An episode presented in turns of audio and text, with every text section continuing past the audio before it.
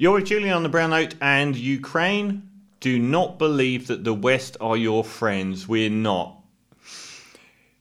You have been a patsy for the Western world's military industrial complex and their desire to keep the money rolling after the end of the Cold War. A friend wouldn't deliberately send you on course for a war that they believe was likely to happen if they followed that option. A friend isn't happy with the war. I guarantee you that the powers that be and the military industrial complex are more than happy with the way that this has happened. It has created their new bogeyman, and they can sell arms to all of those NATO countries that are now going to be terrified of Russia.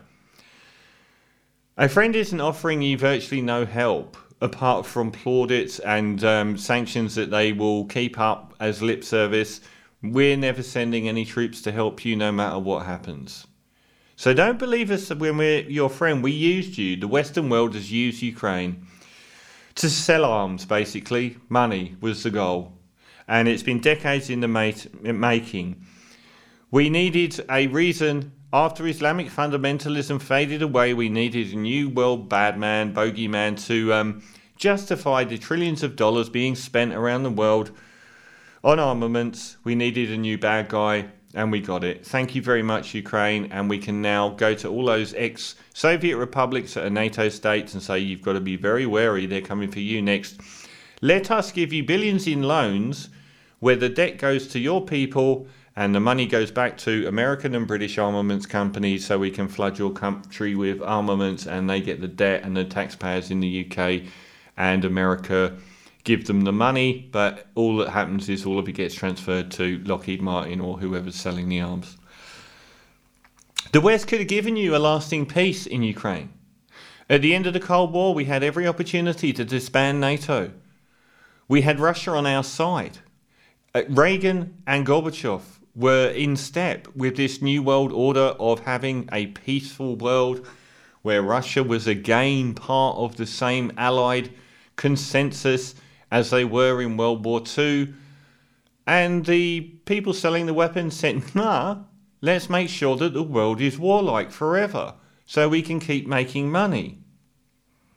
The West didn't need to support the coup in Ukraine in 2013. They could have supported the West, uh, Ukraine getting a, uh, lo- loans from Russia, where they didn't have to double their fuel, well, 40% on their fuel costs because they were forced to get loans from the EU, which the country didn't want, so we helped overthrow their democratically elected government. We could have followed on from the 2008 decision by Obama not to sell arms to Ukraine, knowing full well that that would likely lead to war. Which is why he stopped selling arms to Ukraine and then it was restarted by Trump and continued by Biden. Ukraine used to be equal footing friends with Russia, the post Soviet countries like Kazakhstan, and the EU and America.